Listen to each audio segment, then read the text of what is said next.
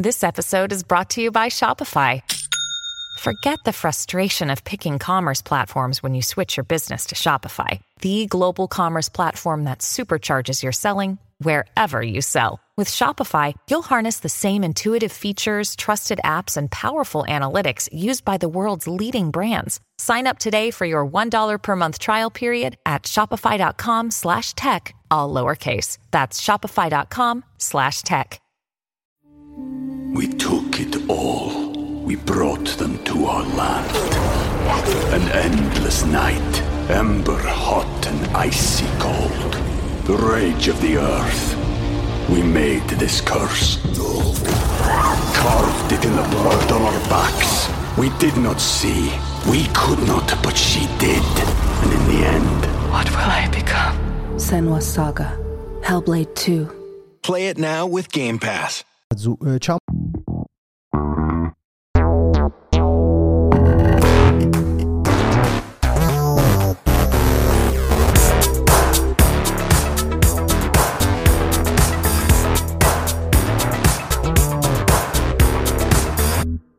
Bentornati al nuovo appuntamento con il QA di Round 2, il momento più istituzionale di questo canale, quello in cui rispondiamo alle domande che ci lasciate ehm, per fare appunto un po' di chiacchiera magari più approfondita su alcuni temi che vi stanno a cuore. Quante domande sono arrivate oggi? Erano più di 40 alla fine.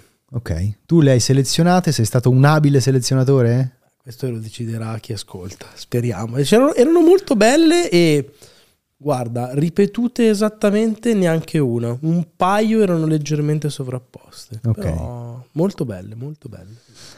Allora vado, parto? Vai. Così direttamente? Veloce, veloce. Si comincia da McGregor che chiede Buonasera ragazzi, anzitutto volevo ringraziarvi per il lavoro che fate per migliorare e far progredire il vostro canale, figurati, grazie per notare questo impegno. La mia domanda riguarda il futuro della saga di Resident Evil, in quanto ci tenevo a chiedervi le vostre previsioni sul brand per i prossimi anni. Capcom sembra ormai aver tracciato eh, una strada, ovvero quella di alternare saga, eh, cioè i capitoli numerati della saga ai remake. Quindi secondo voi quale sarà il prossimo prodotto in uscita? Avete l'impressione che dopo Resident Evil 9 Capcom voglia portare il remake del 5 eh, invece che magari dare priorità a Code Veronica? Grazie in anticipo. La vera domanda, secondo me, è andare al di là di. cioè la vera difficoltà è andare al di là di Resident Evil 9. Perché se vi ricordate il reboot eh, molto efficace in termini anche commerciali, eh, che sono. cioè che è andato un- appunto, ha avuto un grande riscontro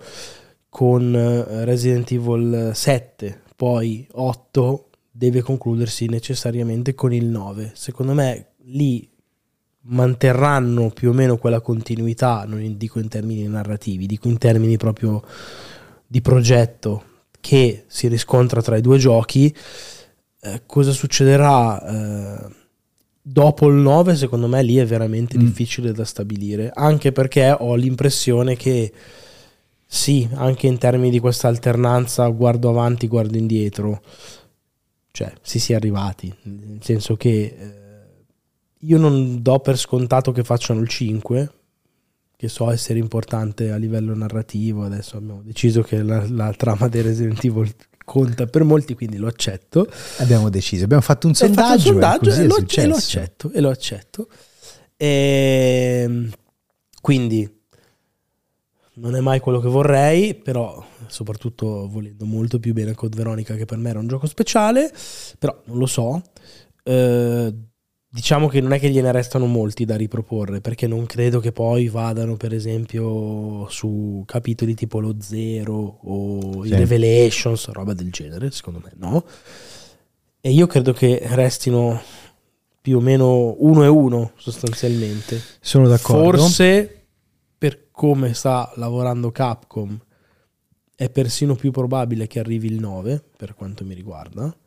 Bisogna capire quanto, quanto è distante, cioè, però non mi stupirebbe se il 9 arrivasse, si parlasse l'anno prossimo del 9 per arrivare nel 2026, per dirti. Sai che invece io ho una prospettiva completamente differente, anche perché ti ricordo comunque che fra il Resident Evil 7 e il Village Sì, in realtà non c'è stato un remake, ma ce ne sono stati due. certo. Lo so che erano due remake che erano assolutamente più vicini l'uno all'altro e che insomma a livello Ma poi avevano più roba da recuperare, eh, quello intendo. Ho Cioè, capito, però eh, è anche vero che comunque quando vuoi fare un nuovo capitolo e devi riscriverlo da zero, Sì. probabilmente il tempo che ci metti per lavorarci è esattamente quello che c'era fra appunto eh, Village e 7 che insomma eh, Village Biohazard è uscito nel 2017 l'altro nel 2021 io non mi aspetto un 9 prima del 2025 inoltrato No, no, forse io, anche- io- io eh. t'ho detto, no, no, aspetta, stai calmo. Io ho detto nel 25 magari lo annuncia, cioè se inizia a parlare. ah ok No, no, io ho detto che se arriva nel 26 è miracolo, Eh, ok. figurati. No, no. Per me può essere anche una roba da 26 early 27, però Ok, che nel 25 perfetto. magari il teaser lo fanno, perché Resident Evil sono anche abituati un po' a giochicchiare così con l'immaginario. Però no? in tutto questo, se avessero già messo in pipeline un Code Veronica che a livello strutturale potrebbe recuperare esattamente la stessa formula del remake del 2 e del 3, perché lì siamo, Mm. secondo me ce la potrebbero fare quello a farlo scivolare Sì, in ti dico extremis. anche una cosa, magari se devi fare dei remake, eh, ora che la formula l'hai trovata anche proprio a livello di inquadrature produttive, engine e tutto, magari quelli li dai anche un po' in outsourcing. Eh. Mm. Cioè, e invece appunto sulla per parte- questo. Sì, no, no, e ci sta. Invece la parte main è quella che curi più tu e boh. Non lo so, io penso che, ripeto, però al di là di tutto, qua stiamo un po' a discutere di cosa viene prima, ma il vero punto di domanda al quale veramente non saprei rispondere Mm. è il futuro che comunque è molto a medio-lungo termine. eh. Però cosa succederà dopo il 9, secondo me là sta la vera Sì. curiosità. Io comunque non, non escludo in maniera categorica, purtroppo, eh, che possano arrivare anche dei remake del 5 e lo voglio dire anche, Anche del, del 6, 6. nel senso che come opportunità commerciale Mm. ci sta tutta. Eh, banalmente, comunque, eh, il remake come oggetto è un, eh, appunto, è un qualcosa che il pubblico ha già metabolizzato, che evidentemente frequenta volentieri. eh, sono capitoli che eh, sono comunque lontani nel tempo, insomma, è passato un bel po'. Potrebbero anche farli passare come operazioni di. ehm, messa, cioè re- reimmissione sul mercato per renderli un pochino più facili da reperire, senza magari andare a fare un po' di retro gaming. Non è la soluzione che spero. eh, non credo che un'azienda che comunque su quella saga ci vuole monetizzare e l'ha dimostrato possa escludere categoricamente anche di fare un qualcosa di poco efficace come operazione, ma del resto abbiamo avuto le rimasterizzazioni di The Last of Us Parte 2 e che evidentemente insomma eh, era una cosa che rispondeva a un'esigenza non creativa ma commerciale, Capcom secondo me potrebbe agilmente fare lo stesso. Eh, la prossima domanda è di Max Allegri in gita su Saturno. Vabbè, così. Ciao belli miei. Come sempre, grazie Mai dell'immensa troppo presto questo compagnia. scenario. Va bene, domandona. Che senso hanno i voti in un'industria dove ormai quasi tutto il Metacritic viaggia tra il 75 e il 95? E in Italia abbiamo, testato, abbiamo quattro testate che spiattellano 8, 8,5, 9 a cani e porci. Ormai, sinceramente, è una giungla. È una giungla, cazzo! Ma questo non doveva essere l'appuntamento. No, solo per te, io no. Ok. Io non aderisco a questa visione. Va bene. Personalmente non ho mai condiviso la vostra scelta di astenervi da una valutazione numerica, proprio perché mi fido molto della vostra opinione, a volte devo decifrare tra le righe il vostro gusto personale. Un voto sarebbe stato personalmente gradito, forse la butto lì, poteva essere l'occasione eh, con l'esordio del... ehm, aiuto, l'ho persa, con l'esordio del progetto Round 2 per dare il via a un sistema di valutazione più cattivo che sistemasse meglio le produzioni recensite anche assegnando insufficienze e sufficienze tirate. Detto ciò, sia chiaro, meglio eh, un non voto come voi eh, piuttosto che quello a cui stiamo assistendo a livello valutativo su altri lidi. Un abbraccio dal catenacciaro fantino livornese.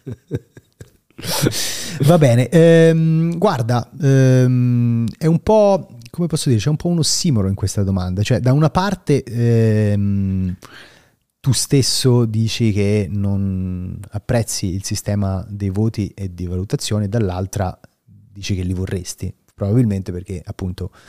eh, Li vorrebbe con una scala Sì. più rigorosa. Mm. Io voglio sottolineare già un problema, che la scala è alterata ovviamente dalle valutazioni che vengono date mh, dalle testate, ma è alterata ormai anche nella percezione del pubblico. E molto spesso mh, il pubblico non ha la serenità di assorbire, di ricevere un sette e mezzo come un voto di, cioè che identifica un gioco buono, a volte insomma anche mh, estremamente piacevole da giocare con magari qualche spigolo, ma automaticamente il sette e mezzo è una bocciatura, a volte per a seconda di quella che è l'aspettativa del pubblico Pure l'otto e mezzo è una bocciatura, perché ci sono dei titoli che si portano dietro dei nomi. Voglio citare il sempreverde com- primo eh. commento della recensione di God of War Ragnarok di Pierpaolo su multiplayer. Per me è comunque sbagliato, ma 9, cazzo, speravo meglio. 9. E eh beh, è quello che sto dicendo.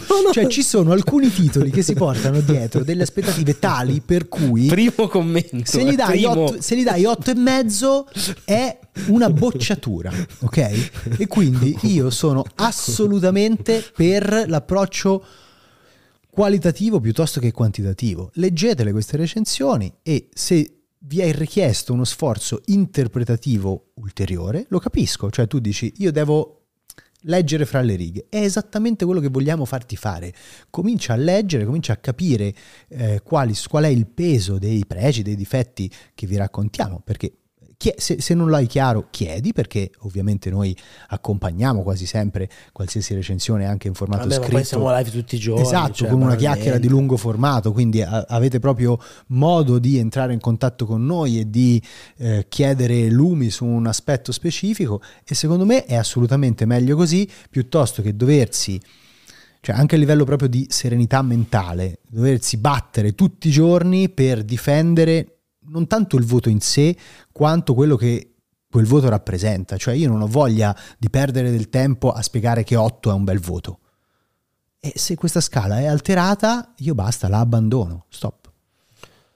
Io ti eh, guarda, solo una chiosa velocissima. Io non, eh, non, non, ero e non sono del tutto convinto dell'idea di non mettere il voto perché a me piaceva mettere il voto e a me come eh, a te che hai fatto la domanda, in realtà garba l'idea del riassuntino che, vabbè, ok, però in soldoni cos'è quella roba? Quella cosa non mi, non mi dispiace, ok? Ehm, non è vero che no, toglie l'equivoco della gente che vuole rompere il cazzo, perché tanto lo rompono comunque. Ma lo ri- ma riduce. Sto, sto, stavo per dire quello. Comunque si aggrappano alle cose, a quello che uno non vuole sentirsi dire. Per feticismo mio, in realtà c'era un commento di un utente, ho cliccato sul suo nick, sono andato a vedere, commento ovviamente molto caustico, sono andato a vedere, sono rifinito, qua, qua siamo proprio in alti livelli di fetish, eh, sono rifinito sul nostro video di anteprima di eh, Redfall. Io vi invito ad andare a vedere i commenti di quell'anteprima oggi, in cui siamo stati gli, sostanzialmente gli unici a de- dire che c'erano dei problemi, anche seri, e a vedere che tipo di attitudine aveva la gente quando stavi toccando un giochino che nemmeno avevano provato. C'era gente incazzata perché ma come si parla di Game of the Year altrove, eccetera, eccetera. E a far capire quanto può essere difficile, e ripeto, lì nemmeno l'avevano provato e non era neanche una saga storica, quindi cioè quanto a volte davvero diventa difficile far accettare il tuo pensiero critico, che non è che deve diventare la verità. Il Vangelo, certo. è la tua idea, cioè stai descrivendo la tua opinione sul gioco. È tremendamente difficile e non è che non mettere il voto diventa così un escamotage pavido per riuscire a scardinare i rompicoglioni e farsi accettare lo stesso, perché ripeto, non funziona, però comunque è vero che la gente si aggrappa meno a quella roba e quindi tristemente per quieto vivere comunque un po' lo capisco che questa situazione magari anche solo che invita uno a scrivere un commento del cazzo in meno e a leggere una riga in più, tutto sommato non è male, ecco. Poi, boh. um, la prossima domanda è di Luca che ha chiesto questo QA insistentemente praticamente in tutte Sempre. le dirette. È super appassionato. E quindi adesso leggiamo la domanda di Arzu. no, no, non gli farei mai questo sgarbo. Eh, ciao Fossa dal capello indomito e Marco dal capello variopinto. Pur condividendo la vostra battaglia contro i leak e i rumor, non posso fare a meno di pensare che sia quasi una causa persa perché è troppo conveniente per stampa e creator sfruttare l'hype generato da questi mezzucci.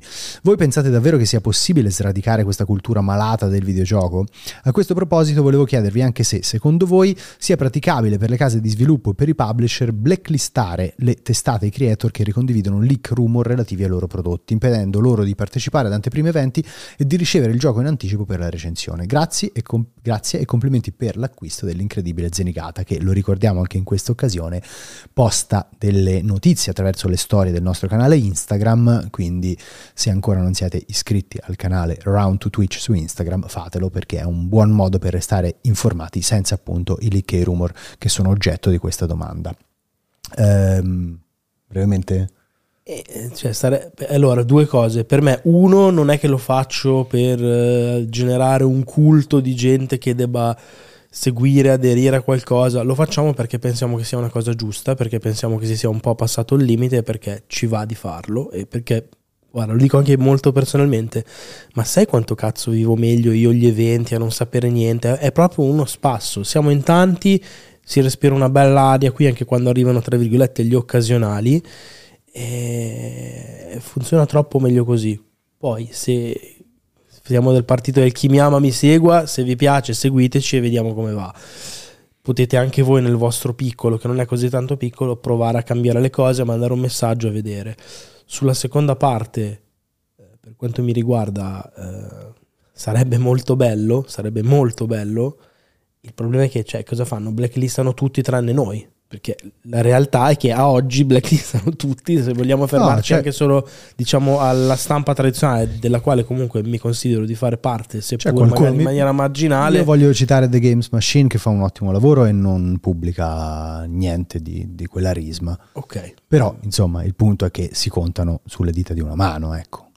Ecco, quindi, ma però non per parlare male dell'Italia, a livello mondiale però. Sì. Cioè. Io comunque voglio fare anche un distinguo in questo senso, mm, ovvero eh, per quanto riguarda per esempio i rumor, io credo comunque che ognuno abbia diritto di pubblicare. Secondo me sta pubblicando del liquame, secondo me sta solo facendo un disservizio al proprio pubblico, eh, però diciamo, non è che le aziende possano scagliarsi di fronte a chi pubblica questi rumor. Per quanto riguarda i leak e, i leak dolosi, eh, ah, certo. credo che comunque qualcosa in più si possa fare. È anche vero che comunque qualcuno può pure appellarsi alla libertà che ci deve essere di ridiffondere comunque un nucleo, un'informazione che diventa anche di dominio pubblico. Quindi starà poi alla bussola etica di qualsiasi testata o di qualsiasi direttore di testata scegliere se fare o non fare questa cosa. Voglio anche comunque mh, rispondere non direttamente a questa domanda, ma a, a un po' di diciamo, contestazioni che sono arrivate anche nei, nei, giorni scorsi, nelle scorse settimane, da quando portiamo avanti diciamo, questa eh, politica, eh, secondo cui eh, appunto non pubblicare, non ridiffondere queste informazioni che poi possono arrivare attraverso dei leak, eh, nega il principio stesso del giornalismo. Ovviamente mi sembra una puttanata eh, atomica, eh, ma comunque voglio riconoscere che c'è leak e leak, nel senso che anzi, eh, quando si parla di leak, per esempio, di un uh, trailer che viene pubblicato qualche ora prima rispetto alla data già indicata sul calendario, non mi sembra che si faccia una gran perdita a livello giornalistico nel non ridiffondere quell'elemento. Ci sono in alcuni casi, secondo me, delle informazioni che non possono essere assimilabili ai leak, ma sono più che altro dei report che arrivano magari perché qualche giornalista ha fatto un vero lavoro di giornalista, è andato a parlare con chi sta dentro i team e si è fatto dire sotto promessa di confidenzialità qualche informazione interessante eh, e magari problematica anche nei confronti dell'azienda, in quel caso non ci tiriamo ovviamente mai indietro. Beh, cioè, però nel senso, non, so che è stupido ribadirlo, però cioè, non, non, è la stessa roba parlare di argomenti magari No. un po' scomodi, che Certo. però comunque voglio dire, vanno sempre verificati, eh, perché uno Totalmente. può dire "Ah, mi ha trattato malissimo, vaffanculo, merda", è una voce che può Totalmente. avere valore, però il tribunale si, cioè, Certo. i processi si fanno in tribunale, non sui social. Certo, ecco. però mediamente se Schreier pubblica diciamo, un Per carità. reportage c'è carità. una larga probabilità che sia diciamo, eh, fondato Certo. e noi stessi comunque oggi per esempio visto che stavo parlando del canale Instagram abbiamo pubblicato anche un reportage che arriva Sì, da Twisted Metal, stesso no? certo. quello legato alla cancellazione di un Twisted Metal non annunciato Ehm, quindi cioè non avere cioè promuovere una policy no leak no rumor non significa fare diciamo il gioco delle aziende tutt'altro, anzi significa fare il gioco del pubblico perché si rispetta invece la soglia d'attenzione del pubblico, si, rispetta, eh, si rispettano i momenti eh, anche di aggregazione, si rispettano i momenti di sorpresa, si rispettano gli eventi, la scansione degli eventi stessi, le anche aspettative. solo il fatto di non essere bulimici nei contenuti, di dover Totalmente. parlare 73 volte di una roba perché Totalmente. tira e perché non c'è un cazzo di cui parlare. E ne parliamo quando abbiamo qualcosa di concreto. Assolutamente. Noi continueremo a farlo. Se volete fare qualcosa anche voi, sapete come fare. Cioè, eh, togliete dai preferiti, dai feed RSS, eh, quelle testate che continuano invece a pubblicare indiscriminatamente, perché magari c'è anche qualcuno che ogni tanto fa un po' di selezione, diciamo, più virtuosa del solito. Però per uno che la fa ce ne sono 10 che invece pubblicano delle notizie in cui eh, diffondono dei nuclei di informazione che arrivano proprio da leaker identificati come tale, cioè come se fosse, come posso dire, un, un- un mestiere quello del leaker, ok? Con nomi mai sentiti, mai apparsi e che compaiono una tantum per sostenere una tesi o quell'altra. Beh, oppure anche drammaticamente già sentiti, cioè finché Tom Henderson diventa una fonte, allora a posto Certo. così. Va bene, eh, la prossima domanda, come anticipavo, è quella di Arzu. Eh, ciao Marco e Fossa, volevo chiedervi la vostra idea riguardo gli spoiler su giochi usciti da tempo. Vedo spesso persone che durante discussioni pubbliche non si fanno problemi a parlare della storia di un videogioco con la giustificazione del tipo ormai è uscito da tot mesi o tot anni e chi è interessato veramente ci avrebbe già giocato. Io personalmente cerco sempre di evitare grossi spoiler anche su giochi di vent'anni fa. Voi come approcciate la questione dovendo parlare di videogiochi praticamente ogni giorno ad un pubblico molto vasto? Ovviamente il discorso si potrebbe applicare anche a libri, film e via dicendo. We took it all. We brought them to our land. An endless night, ember hot and icy cold. The rage of the earth. We made this curse. Carved it in the blood on our backs. We did not see. We could not, but she did. And in the end, What will I become? Senwa Saga. Hellblade 2. Play it now with Game Pass. È un argomento delicato perché credo che sia una questione anche molto personale. Secondo me è doveroso rispettare il tempo e mm, le possibilità delle persone. Io quando lavoro come persona che recensisce qualcosa penso di essere fortemente privilegiato a mettere le mani per primo su un contenuto che magari le persone comuni hanno aspettato e desiderato e sognato anche eh, veramente per anni. Cioè, mi sta capitando di leggere dei post su threads in questi giorni di gente che sta veramente con la bava alla bocca per Final Fantasy VII Rebirth. Se penso a, il gioco non interessa, però Simone che ci ha giocato, per esempio, tra i primi 100 al mondo, o anche tu, Fra, dico, hai un grande privilegio, ma secondo me al tempo stesso anche una grande responsabilità, che è quella di raccontare un gioco facendo capire quali sono i pregi e i difetti, spiegando com'è stata la tua esperienza, avendo, trasferendo l- le tue opinioni senza compromettere eh, l'esperienza di chi appunto questo gioco lo sta aspettando in quel modo. È chiaro che dopo un tot, questo tot è variabile, sia anche bello magari sviscerare un po' delle questioni un pochino più approfondite, eccetera, eccetera.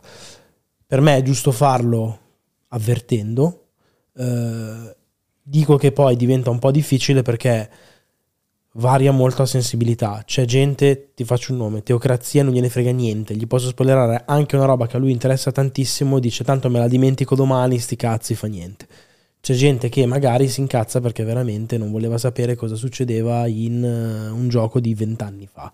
Quello per me è un po' eccessivo, uh, non è che ti dico brutto stronzo se lo pensi, semmai però in quel caso lì, se sei veramente così tanto estremo nella tua opinione, sei anche un po' tu che devi farci attenzione, tu utente intendo. Poi non è mai bello, cioè se posso dirti una cosa su, su The Last of Us parte 2, che non è uscito l'altro ieri, ti dico è quella cosa là che succede all'inizio, non serve che ti dica che cos'è, ok? Certo. Se posso. Certo, magari tra dieci anni sarà anche bello parlare in maniera un pochino più aperta, tra quattro anni un pochino più aperta di quella roba lì, avvisando che, oh, ne parliamo, e anche una certa basta. Cioè, poi ripeto, se uno deve essere, mi fa impazzire quelli che. Ah, ma se io so quanti livelli, quanti livelli di difficoltà c'è nel gioco, per me è spoiler. E allora, però, anche vaffanculo. Cioè, nel senso, va bene, lo accetto, ma mettiti sotto la tua campana di vetro, aspetta il gioco, giocalo, e però non mi rompere i coglioni, perché sennò di che cosa possiamo parlare? Di niente. Con tutto il rispetto del mondo penso che, abbia, che, tu abbia detto tutto quanto, quindi non mi sento di aggiungere nient'altro. Eh, leggo invece la domanda di Sniper. Ciao bella gente, questa è la mia domanda. Come viene gestita da parte delle software house l'uscita di una nuova console? Ovviamente il pensiero va alla nuova Switch. Visti i sempre più lunghi tempi di sviluppo, immagino sia veramente complicato per i programmatori, che immagino abbiano dei tempi stretti da quando hanno ricevuto i primi modelli della nuova console sviluppare il loro gioco. Avete mai avuto modo di approfondire l'argomento con qualcuno del settore? Poi immagino anche la comunicazione, le prove per la stampa, ovviamente la possibile fuga di notizie. Raccontateci la vostra se si può.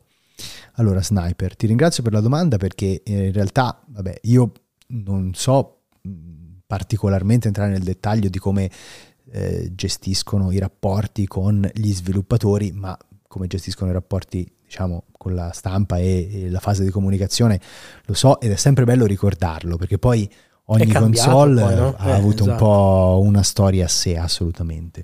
Quello che ti posso dire è che di sicuro comunque eh, i dev kit che sono appunto i kit di sviluppo sostanzialmente, eh, che sono versioni non definitive della console che vengono consegnate alle software house non definitive e non commercializzabili della console. Anche con, riveliamolo, anche se tanti lo sapranno, con uno chassis, una forma proprio diversa. Sì, sì, cioè, totalmente. Cioè a volte un, la PS5 sembra una V per esempio. Ma alle volte anche con dell'hardware diverso, sì, eh? sì, cioè ci sono delle, dei, delle debug, delle console debug che hanno più memoria banalmente perché devono far girare dei prodotti non ancora ottimizzati, sì, ok? Certo. Poi ovviamente l'obiettivo dei team di sviluppo è quello di ottimizzarli per fare in modo di sfruttare meno memoria eh, e quindi adattarsi a quello che sarà invece la, la, la, dotazione della console definitiva. Dicevo, questi dev kit vengono dati con molto anticipo a vari vari software house, ovviamente i primi a riceverla sono i team interni delle, degli hardware manufacturer, quindi i team di Nintendo per Switch, i team di Sony per PlayStation 5 e i team di Microsoft per Xbox. Ehm, poi dopo i team interni comunque possono esserci dei team di second party che le ricevono, quindi dei team che si impegnano a sviluppare appositamente per quella console eh, al lancio e quindi per la, la, lanciare un'esclusiva extra, insomma. Diciamo una partnership. Una partnership, sì. E poi cominciano ad arrivare anche insomma, a chi comunque esprime l'interesse e a chi gli hardware manufacturer ritengono eh, meritevole di ricevere questi kit. Quindi hanno le software house un pochino di tempo per lavorare su, su questi hardware. Addirittura credo che prima ancora delle, mm, dei dev kit qualcuno diffonda delle specifiche tecniche. Stavo per dire la stessa cosa, che... considerando quanto nel tempo le console sono diventate di fatto dei PC vale per tutte, eh? cioè pure volendo per Switch, nel senso... Eh beh, certo, comunque c'è un processore eh, che era un Tegra, eh, quindi... quindi questa cosa negli anni è molto cambiata, cioè avere un dev kit di PS2 voleva, aver, voleva dire avere qualche cosa di veramente molto specifico e in quella generazione lì fare un porting PS2, GameCube, Xbox sicuramente voleva dire avere un impegno di risorse molto diverso da quello che può essere oggi fare un porting eh, PC, PS5, Xbox Serie X per intenderci. Quindi dicevo, in qualche caso condividono con eh, dei team delle specifiche target e i team cominciano a sviluppare banalmente su PC e poi eventualmente ottimizzeranno per le Scalano console, scalano quando gli arrivano. Ehm, al di là di questo, dicevo, io non posso entrare troppo nel dettaglio di come viene gestita questa parte, cioè i rapporti fra hardware manufacturer e software house. Per noi giornalisti, diciamo Cioè, che non può perché non lo sa. non può eh, perché non non, è lo che so, non no, no, vuole. no, eh. certo. Eh, per noi giornalisti c'è sempre un percorso di avvicinamento che di solito è fatto di eventi internazionali con le prime prove, i primi test in cui ti fanno appunto eh, vedere alle volte anche delle tech demo. Succedeva che ti facessero Sì. vedere delle tech demo per farti capire qual era la potenza delle Ti ricordi console. quella di Zelda su Wii U? Mamma mia. Eh, e poi c'è un momento in cui ti arriva la console in studio, in ufficio, a casa, se sei freelance e lavori da casa, eh, con di solito una bella eh, quantità di giochi di lancio che arrivano direttamente dagli hardware manufacturer o alle volte anche dalle software house. Ehm, anche in questo le cose sono cambiate, per esempio Switch è arrivata direttamente la versione che poi sarebbe stata retail, Sì. PlayStation 5, Xbox Series X e S uguale. Eh, prima arrivavano delle console che si chiamavano debug kit, eh, che non erano ehm, I dev i kit, dev kit ma non per lo erano neanche la versione finale. Esatto. Ed erano probabilmente avevano molto spesso la forma della Sì. versione finale, però c'era scritto debug O avevano un colore diverso. o avevano un colore diverso. Nel caso, guarda, di Wii U c'era la debug che fra l'altro rimase eh, a, il disposizione per un annetto e aveva un cavo coassiale, quindi in realtà non si poteva provare benissimo la portabilità del paddone perché avevi sto cavo di 3 metri mi sembra una cosa del genere Ricordo anche bello molto spesso, sì. E Esatto. tipo col eh, intrecciato, cioè era di quelli con il filo coperto per tenere più resistente, cioè per sì. farlo resistere di più. perché ancora evidentemente non avevano ottimizzato il eh, protocollo di, scambio comunicazione, di comunicazione fra la console e il pad. E quindi diciamo che eh, qualche tempo fa, qualche generazione fa, era anche bello ricevere questi idee. Era, era, era una magia, non era bello. Anche perché poi entravi dentro, c'avevi tutte le opzioni. Su PlayStation 3 c'erano delle opzioni che ti permettevano di Sbloccare ehm, certa roba. sbloccare sì, certe cose, addirittura di entrare in una versione eh, fake, diciamo, del PSN per scaricare qualche build e ancora, visto che a quell'epoca c'erano pure il, i region lock, quindi Uh, certo, i giochi eh, erano in tre versioni, PAL, NTSC USA e NTSC eh, Giapponese. giapponese. e non, cioè un gioco giapponese non girava banalmente sulle console americane e europee, ma sulla debug Mm. potevi farlo perché c'era un'opzione per Cambiargli la regione. Sì, sì, diciamo, eh, falsificare il- la regione della console. Oggi è una cosa un pochino più regolare, sempre bello, è sempre una grande emozione riceverlo in Eh, anticipo. top. Però quel gusto, quel retrogusto. E del- c'era un esotismo completamente Eh. diverso, anche perché fra all'epoca poi arrivavano i giochi, i giochi in una versione debug anche. Certo, Cioè sì, il sì. codice non era il gioco retail, era un disco, una cartuccia particolare fatta apposta per quelle console lì. Capite che stiamo parlando di veramente un microcosmo e un lusso tutto particolare. alle volte erano pure masterizzati. Sì, sì, beh, certo. Cioè la software house ti Certo. mandava direttamente Eh, fine, una copia della una roba versione in gold. gold, eh, cioè la masterizzano. Sì, sì, sì, sì. Era- erano, cioè con la scritta a pennarello sopra e succedeva, eh, si facevano le recensioni su quelle. Io poi, fra l'altro, sono arrivato in un momento eh, in cui, cioè, proprio alla fine di, questa, di, di questo movimento delle debug, non, non oso immaginare come si Ah, facesse certo. ancora prima. Immaginati, sì, sì, sì, incredibile. Ehm, la prossima domanda è di Valli. Quali sono i tre giochi che ognuno di voi più aspetta per quest'anno e perché? Ovviamente di quelli già annunciati o previsti per un generico 2024. Come sempre, tanto amore e supporto per ciò che fate ogni giorno. Grazie mille. Tre giochi per quest'anno. Vai. Unicorn Overlord. Ah, vabbè, ma proprio così. Eh beh, che- mo l'aspetto tantissimo. Hungerfoot. Mm. E al terzo ci penso. Questi due ce li avevo pronti. Ma io se dico Silk Song vale? Vale, dai. lo possiamo Facciamo che vale, mettere facciamo che nel, vale. Facciamo nel- che nel vale. 2024. Facciamo che vale, dai. Allora, Wukong, bravo. Bravo Mr. Foxlife. Wukong, perfetto. Mamma che triade. Sai che Wukong ce lo metto anch'io. Wukong è eccezionale. Wukong ce lo metto anch'io. Eh, Silk Song ce lo metto. Eh, il terzo non è facile, eh, anche perché ancora oggi non è che ci siano così tante uscite collocate. Guarda, dalla chat ci suggeriscono un No Rest for the Wicked che però secondo me non vale per il 2024. Secondo me arriva in early access nel Sì, 2024, anzi però- l'hanno già annunciato sì, sì, formalmente nella investor call. The Black Squire, carino. Non lo so. No, carino, ma no, Non fra, dire per esempio fra The Plucky Squire e eh, Hellblade 2 direi tutta la vita Hellblade 2. Sì, sì, Ehm, beh, ci sta. Però diciamo che mi piacerebbe avere qualcosa che mi anima un pochino di più. Vabbè, arriverà. Ci può, ci eh beh, DLC del Ring, dai. Ma sì, lo aspetto, però so anche che cosa aspettarmi, cioè nel Questo è senso è un'estensione di una cosa Certo, che già certo, ho certo. Di cui hai grande assorbito e- conoscenza. Sì, sì, sì, sì, sì. Va bene, dai. non lo so, mi piacerebbe metterci una nuova IP, capito? È quello Eh, il punto, sì, perché sì, qualcuno sì, cita anche Dragon's. Dogma, ma Dragon's Dogma così come il Blade eh, sono robe che comunque già conosco. Mi piacerebbe che arrivasse proprio, pam, un, non lo so, l'equivalente di un Judas, per dire, Sì, solo sì, che sì, Judas nel 2024 24 no. non arriva. Eh, vediamo se entro qualche mese qualche cosa del genere compare. Adesso arriva la domanda di Delta Wolf. Eh, salve signor Fossa e Mottura, vi faccio una domanda sorta dopo la presentazione del gioco di Indiana Jones. Nel recensire un titolo che fa parte di un franchise lontano dal mondo videoludico, quanto è importante che quel titolo mantenga lo spirito di quel franchise?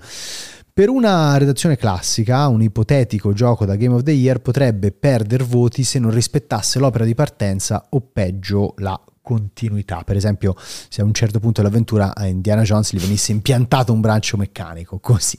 Ehm, per voi eh, che invece non date i voti, quanto è importante questo, questo elemento? Ovviamente so che anche se fai parte di un franchise puoi deviare un po' dall'opera, ma un conto è deviare e un conto è snaturare l'opera d'origine. Grazie in anticipo della risposta. Beh, Delta, però un po' dentro questa domanda c'è esattamente la risposta che cerchi, nel senso io non ti posso dare un'equazione adesso per dirti quanto la, eh, l'allontanamento dall'opera d'origine possa pesare sul giudizio finale. Magari ci sono degli allontanamenti molto brillanti dal punto di vista della reinterpretazione, magari invece ci sono delle situazioni che proprio stonano, ci stanno male, cioè bisogna valutare caso per caso. No, però Franco, per me il punto è, volevo in realtà questa domanda l'ho messa anche per volevo rispondere al contrario. Cioè, da un lato è se hai preso un franchise e hai pagato una licenza, poco o tanto l'avrai pagata, e, cioè che senso ha poi prenderla e distorcerla in una maniera, come posso dire, che crea un danno alla licenza Sì. stessa, che la trasforma in modo non coeso. Cioè, un conto è prendo quella cosa e magari faccio un esempio di un gioco che non è successo, Star Wars 1313. Sì. Lo facciamo dalla parte un po' dei cattivi, di una roba poco esplorata, è molto interessante. Beh, non è successo, però comunque sia, cioè se pensi a quello che hanno fatto comunque con eh, Jedi Fallen Order e Jedi Survivor, Sì, si Comunque presi si sono allontanati, si sono presi delle infatti- libertà. Certo, infatti il punto è quello. La, la prendevo un esempio molto forte per dire. Ma o Gollum, anche senza far battute, è vero, anche Gollum in quel senso sicuramente è una roba che concettualmente è coraggiosa.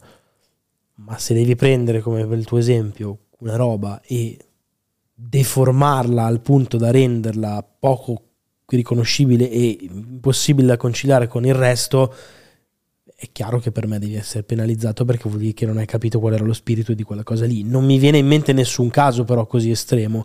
Al contrario, quello che mi viene in mente e che secondo me è un problema molto più concreto di questo scenario che hai delineato tu è il fanservice. Il problema vero per me è quando al contrario si prende un momento, cioè un qualcosa di già esistente che magari ha anche una fanbase molto definita e spesso anche così forte nel farsi sentire. E lo si replica senza, cioè, E- in maniera piatta. Esatto, e pe- oppure peggio ancora, pensando di andare in accordo con quel pubblico lì, tu gli dai proprio la pappa esattamente come la voleva, scadendo nel banale, nel trito, nella roba che non c'ha senso perché sai già chi piacerà al pubblico. Questo mi sembra uno scenario molto più verosimile che spesso e volentieri capita e quando succede questa cosa qua a me spiace perché secondo me vuol dire un po' sprecare delle potenzialità di un franchise in generale. Capisco che poi sia difficile magari prendersi dei rischi, a maggior ragione quando la licenza non è tua ma è di qualcun altro che magari impone un certo tipo di controllo, però insomma, boh. Va bene, non sono abbastanza d'accordo. No? Io mi riferivo comunque insomma, al fatto che mh, anche quando fai delle deviazioni meno estreme, Sì, eh, beh, però comunque non tutte possono essere riuscite in automatico. Ah, cioè, no, non solo perché sei coraggioso nel reinterpretare un elemento. Allora va bene. Allora Certo, va bene. Cioè, certo. comunque sia, sia, nel- sia nell'operazione di conservazione, sia nell'operazione di deviazione da quello che è canone, devi saperla gestire. devi saperla gestire. Cioè. Ehm, la prossima domanda è di Trex. Ciao ragazzi, per una volta vi faccio una domanda anche io, Eh, la allargo poi alla eh, nostra splendida community. Quali sono le meccaniche applicate a un videogioco che più odiate? Non per forza perché giudicate da voi sbagliate, ma solamente per il vostro gusto. Potrebbero essere stupende nel game design, ma risultare comunque odiose. Nel mio caso è il responde ai nemici quando passi da una mappa all'altra in alcuni Metroidvania, vedi Hollow Knight. A volte eh, cadi da un quadro della mappa all'altro per errore ed eccoli lì, di nuovo, tutti quanti. Eh, per diversificare dalla meccanica dei Souls-like, dove invece sono io a decidere se riposare e fare nascere tutto. Un saluto, ci si vede presto. E qui mi dovevi però mandare un messaggio, mi dovevo preparare un attimo, scusami. eh. Te ne dico una io, sarò impopolare e anche un po' approssimativo. Basta open world. Vabbè, sei un po' approssimativo. Eh, Eh, vabbè, l'ho, l'ho premesso, però a me mi hanno proprio rotto il cazzo.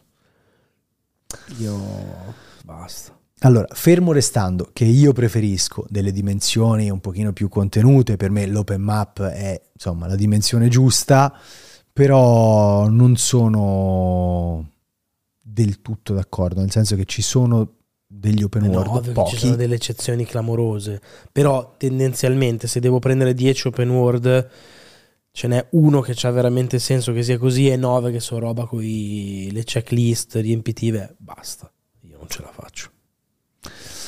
Su questo sono, sono d'accordo. eh, Te l'ho detto che comunque era un po' una roba un po' fortina, un po'.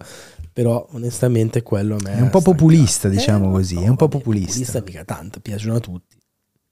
Populista. E minchia, mi sembra che facciano solo quelli. Populista no. è populista per la community di Round 2 all'interno della community di Round 2 che secondo No, me è composta un po' No, da persone che magari insomma hanno un po' meno tempo no, però boh. ma sai io guarda eh, leggo dalla chat qualcuno dice odio le escort mission negli sparatutto ma non solo negli sparatutto in, in qualsiasi altro gioco però lì secondo me cioè, è proprio un come posso dire, una struttura superata, Banalotta. vecchia, banalotta, cioè lì non credo che eh, nessuno le possa apprezzare veramente come sottili trovate di game design. Eh, faccio, faccio un po' fatica a pensare a una meccanica che proprio mm, mi, mi repelle. Forse, guarda, mm, e cito qui anche un pochino... Te ne dico una. Vai. Le missioni stealth buttate lì tanto per, per rompere il ritmo. Guarda, stavo, stavo citando non direttamente quella, ma appunto eh, riprendendo anche un po' quello che ho detto di Final Fantasy VII Rebirth, quelle fa- delle fasi che alterano completamente la struttura di gioco, ma ci sono messe non perché ci stanno bene, ma solo perché per buttare un pochino di fumo negli occhi del pubblico e dire oh guarda quanta roba ci hanno messo cioè quando vanno a prendersi magari la, delle meccaniche di base da un altro prodotto da un'altra tipologia di prodotti che può essere lo stealth che può essere i puzzle game lo stealth però c'è tanto cioè la, Sì. la parte stealth tra l'altro Sì. fatto banalissimo Sì. proprio la, la roba con il cono di vista che si gira come un coglione tu passi dietro cioè basta quello è abbastanza Dai. tremendo però in generale quando provano a metterci la fase alternativa rispetto Mm. a quello che è il gameplay classico ma è chiaramente una roba messa lì solo per far fare un po' di sollevare un, un po' di sense of wonder non si capisce bene a chi forse ai recensori e poi in recensione sono costretti a scriverci "Eh, ci sono anche le fasi stealth guarda qua quanta roba ci hanno messo valori produttivi alle stelle Ehm, la prossima domanda invece è di Jack. Ciao ragazzi. Eh, nel podcast di Xbox di qualche giorno fa, Phil Spencer ha confermato che Microsoft sta lavorando ad un nuovo hardware. Vi aspettate a questo punto la console portatile di Xbox? E se sì, ve la immaginate in stile Rogue Ally e similari o solo cloud? No, non me l'aspetto, secondo me quell'allusione molto esplicita è legata eh, a quello che è stato detto, ovvero che a fine anno presenteranno un nuovo hardware e per me quell'hardware è la chiavettina per giocare in cloud a cui stavano già lavorando un nome in codice che non ricordo, hanno ammesso ufficialmente e pubblicamente qualche mese fa che ci stavano lavorando in passato e che quel progetto era stato accantonato così com'era e adesso sta diventando una cosa diversa, secondo me è il momento di far diventare quel progetto in potenza qualcosa di concreto. E quindi quella sarà la console, non una roba stile Steam Deck per intenderci. Mi dispiace, penso, devi tagliare anche qua perché è arrivato il ride di Francesco Pardini e io eh, devo ringraziare. Ciao, Siamo raga, grazie. Twitch, comunque, benvenuti ragazzi. Grazie, Stiamo facendo il grazie. QA, quindi rispondiamo un pochino a delle domande che ci sono state lasciate su un forum nei giorni scorsi. Quindi, se vi va, si fa questa chiacchiera appunto su temi vari ed eventuali. Quello che capita. In questo caso stavamo parlando appunto della nuova console Xbox e qui Benz puoi riattaccare. Ehm, no, anch'io la penso assolutamente come te, non mi vedo un altro hardware classico e non mi vedo neanche una portatile sul modello di ROG Ally o Switch. Ma anche È perché una- ti dico una cosa, come, come la gestisci? Cioè, è diventa un terzo hardware vero? È basato su. È diventa una serie S ancora più scalata verso il basso? Cioè, a livello di sviluppo sarebbe un casino. Sì, in quel caso però potresti farla davvero solo cloud. Il problema Ah, ok, ok.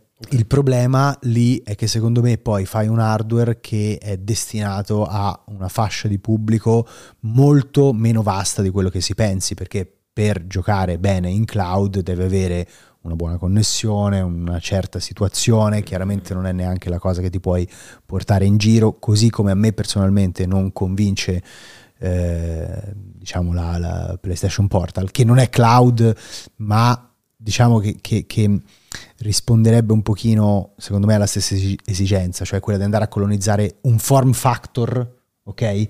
Un- un'idea di esperienza Sì, sì, utente piuttosto che eh, andare a rivaleggiare direttamente con Switch, anche nel caso in cui Microsoft volesse fare una cosa del genere, ma a me sembrerebbe un po' la stessa roba, cioè usiamo il cloud che già c'è e già la gente può utilizzare eh, in mille modi ehm, per andare un pochino a vendere la fantasia di questa portatile ibrida. Non mi convincerebbe tanto, non so se avrebbe tanto senso, quindi anch'io mi immagino un, un dongle sostanzialmente. La prossima domanda è di Ettore Benatti. Ciao ragazzi, riguardo a Rise of the Ronin, credete che il combat system e componente eh, GDR possano far passare in secondo piano le magagne tecniche ed intelligenza artificiale che si sono viste nei trailer? È difficile dirlo su due piedi così senza metterci le mani sopra. Ehm, a me sembra un gioco che, come dire, traballante e con un respiro un po' più corto di, di altri. Ecco. Mi viene difficile pensare che in virtù di un combat system che spero possa essere comunque uno dei punti di forza del gioco e conoscendo Team Ninja credo che possa effettivamente anche essere così automaticamente tutto passi così tanto in secondo piano eclissato da una qualità in quel senso sbalorditiva anche poi la parte GTR cioè insomma non, non- non lo so la vedo difficile che succeda questa cosa qui eh. poi mai dire mai. E il Divers è uscito meglio di come sembrava, per dirne uno. Però, boh, Sì, so. però con, con una differenza, nel senso che eh, il Divers comunque sia non sembrava ispiratissimo, ok? Però nessuno l'aveva mai provato e nessuno eh, aveva poi saggiato il sistema di... eh, Sì, di, di shooter. lo shooting sì, sì, che era l'elemento centrale. È chiaro che da questa parte invece stiamo parlando di eh, una, un ammanco tecnico che insomma è abbastanza misurabile. È chiaro che poi il gioco va provato e può essere bellissimo dal punto di vista del combat system e tutto quanto, però se, se la domanda parte con Eh, dire- esatto, riesci a mettere in secondo piano quella roba, la risposta è, è molto è difficile. sia molto così. difficile. Ehm, la prossima domanda è di Mestrer. Buonasera Mario Mottura e Luigi Fossetti. Così siamo diventati Mario e Luigi. Oltre ai quattro titoli di casa Microsoft che sbarcano su nuove piattaforme, quali se ci sono, alt- eh, cioè, ci sono altri titoli che vorreste subissero lo stesso trattamento? Un abbraccio e grazie per tutto l'impegno che mettete nel portarci recensioni e news. Allora, se hai cominciato con questa strategia, e mi sembra che abbiano ufficialmente cominciato, fallo. Cioè, nel senso che per quanto mi riguarda, se devi provarci, provaci per davvero, non fare una roba finta. Eh, E quindi tu dici Starfield, Tutto. tutto. Io dico tutto. Se Sì, ti dico ma- quello che per me farebbe il botto veramente in maniera automatica, facile, scontata e anche molto meritata per una questione pure di opportunità di mercato, è Forza Horizon 5. Eh, il punto è che Quello arriva su PS5 e fa i danni. Eh, per me rispondere a questa domanda è difficile rispondere a livello personale, nel senso che io essendo un utente multipiattaforma No, ma anch'io non è che io non l'ho detto a livello personale. Eh. A livello personale, cioè, boh, ti- guarda, a livello personale era il più, il più di tutti era Pentiment. Che sono uscito, adesso tocca a voi. Comprate Pentiment, comprate Pentiment, giocate Pentiment, comprate Pentiment. Eh, dicevo io li ho giocati tutti i grandi giochi insomma di Microsoft quindi non è che sento particolarmente il bisogno di vederli su altre piattaforme per Pentiment la cosa è un pochino diversa perché è proprio un prodotto speciale e è bello pensare che possa arrivare diciamo a un pubblico pubblico più ampio possibile anche solo perché così magari eh, fa quel quantitativo di vendite necessario per convincere il team, non voglio dire a sviluppare un sequel, ma continuare sulla stessa strada, che è quella di Sì, sì. proporre Delle giochi idee. alternativi, ok?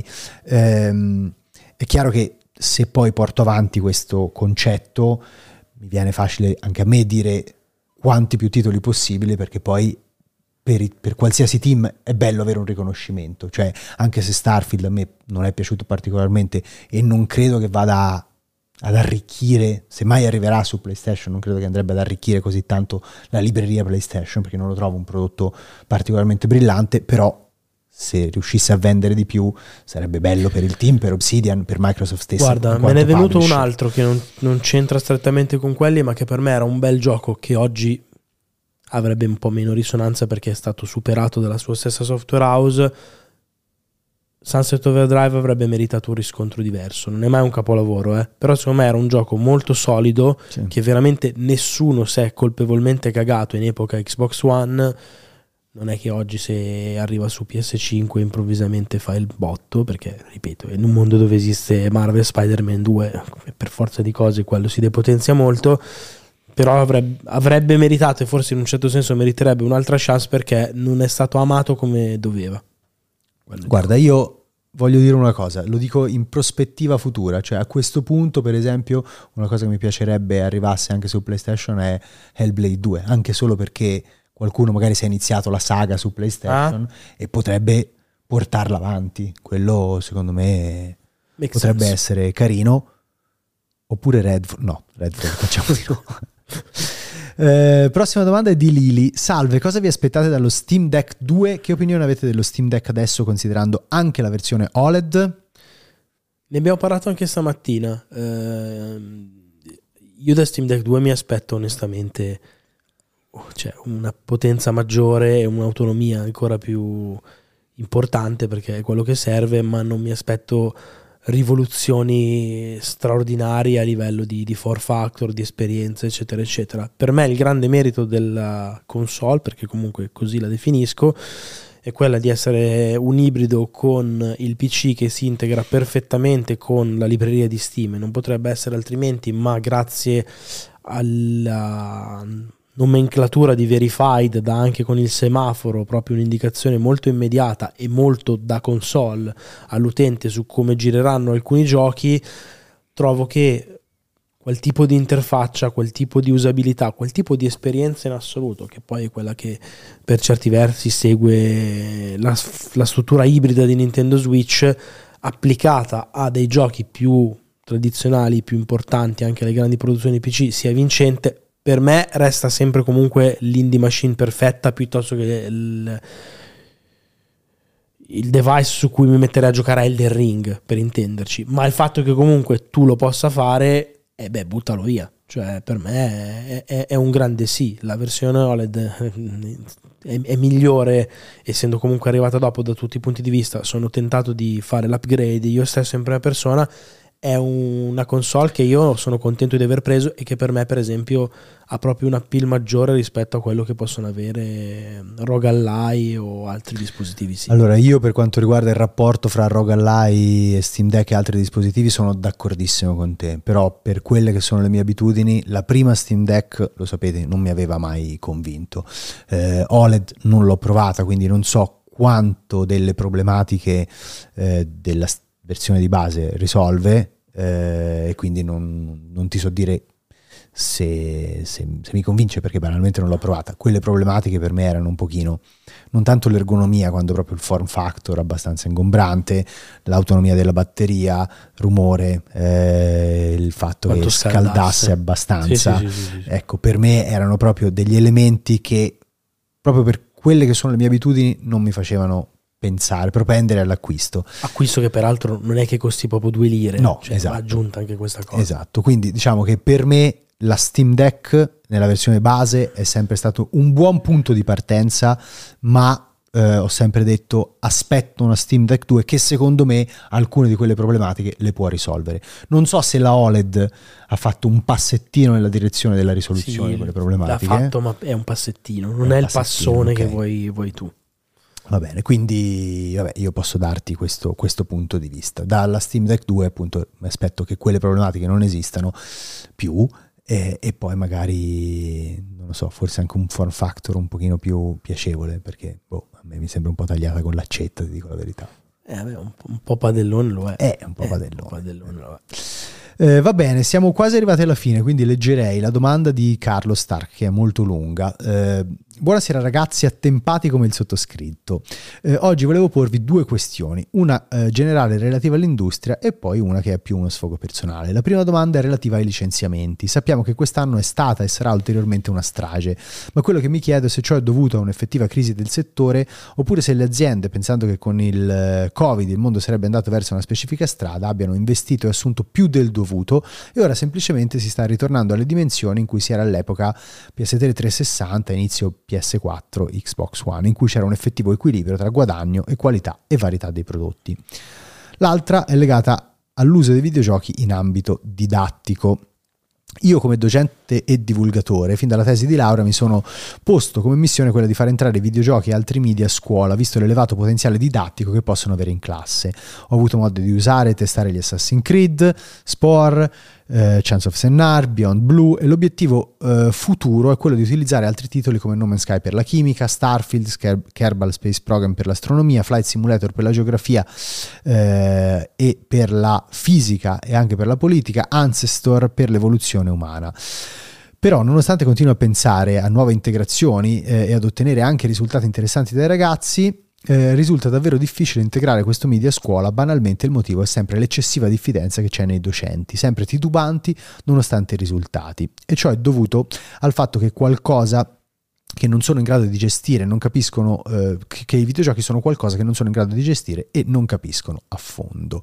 Salto un po' perché è, è molto lunga. Secondo voi riusciremo mai da questa diffidenza e magari un giorno potrà risultare normale usare un videogioco a scuola esattamente come è normale usare un film e un documentario? Partiamo dalla prima, dai. Vai, partiamo dalla prima che è quella sui licenziamenti. Beh, che l'industria sia in difficoltà, in una difficoltà per certi versi abbastanza senza precedenti. Mi sembra tristemente sotto gli occhi di tutti. Sono arrivate proprio oggi le notizie cattive sul fronte sia di Supermassive, eh, ridimensionata di quasi un terzo delle, delle sue, della sua forza lavoro. Stiamo parlando di verosimili 90 licenziamenti su 300 sviluppatori e di Sony che invece con Sony Interactive Entertainment, quindi PlayStation, ha tagliato l'8% per 900 posizioni. Chiudendo fra l'altro in maniera così integrale London Studio, un team storico che stava lavorando a un game as a service ambientato a Londra e che insomma procederà. Assolutamente. Sono quelli di The Getaway, per chi se lo ricorda eh, e di Blood and Truth per citare un gioco VR pubblicato più recentemente. Eh, hanno anche molto ridimensionato Fire Sprite che è il team di Horizon Call of the Mountain e licenziamenti previsti anche in Guerrilla, Insomnia Games e Naughty Dog quindi i team di primissima fascia. E raga butta male in generale cioè in parte sicuramente è vero quello che hai scritto tu. In un momento di vacche grassissime forse l'industria si è un po' fatta prendere, eh, il, il, nostro è un settore che vive di oh, effetto fisarmonica, di contrazioni e di espansioni, forse l'espansione è stata troppo violenta e di conseguenza adesso la contrazione fa particolarmente male. Mi risulta però impossibile ridurre la cosa solo e soltanto a questo, nel senso che ci vedo talmente tanti problemi di fondo, talmente tante storture, talmente tanti nodi che stanno venendo al pettine, che non sono finiti chiaramente, che la vedo un po' grigia, nel senso che eh, questi licenziamenti secondo me non possono essere solo imputati al post-Covid, c'è qualcosa di più endemico dentro il sistema che scricchiola, cioè eh, se i AAA fanno la fatica che fanno a essere prodotti in termini proprio di sviluppo, di tempo, di risorse, di soldi e poi devono avere dei riscontri che sono oggettivamente quasi sempre impossibili da avere, è quel modello di vendita lì che è in crisi. Non è che è in crisi il AAA, quindi allora mettiamolo sul Game Pass, perché si è capito che neanche quella, tra l'altro, può essere la risorsa. Cioè, dico proprio a livello ancora a monte, prima ancora di come vai a venderlo, di come lo stai creando questo gioco. Non so come si torna indietro, onestamente, continuo a dire che, e lo ribadisco ancora una volta, mi sembra che la via veramente virtuosa sia quella di Nintendo, che attenzione che però anche lei secondo me quest'anno rischia perché già hanno annunciato oggi che non esce per la prima volta dopo non so quanti anni un Pokémon, magari anche non della serie principale nel corso del 2024. Eh, sì, però lì ce n'era bisogno di prendersi un filino di tempo in più. Eh? Sì, perché tu stai pensando che esce, quello che esce nel 2025 sia più al, al passo coi tempi. Ci voglio sperare. Ah, ci vuoi sperare, ok. Posso eh, essere ottimista? Prego, prego, prego, prego, prego. Hanno anche spostato la sede. Sì, sì, sì. Diciamo sì, che sì. dovrebbe avere Nintendo una funzione un pochino più di controllo. Almeno, insomma, diamogli, non voglio dire credito, ma beneficio del dubbio. Va bene, ok. Io sono un po' più critico di te e aggiungo che cioè, eh, Nintendo se non dovesse far uscire Switch 2 o come si dovrebbe chiamare il prossimo hardware nel corso di quest'anno qui auguri perché si fa molto male anche lei eh. Mm.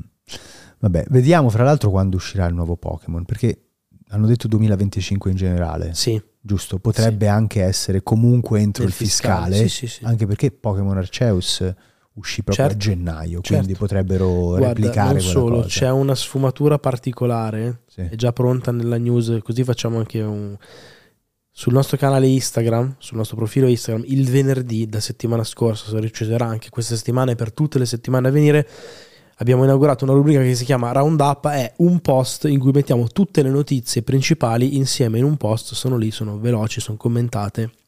Stavo preparando quello di questa settimana.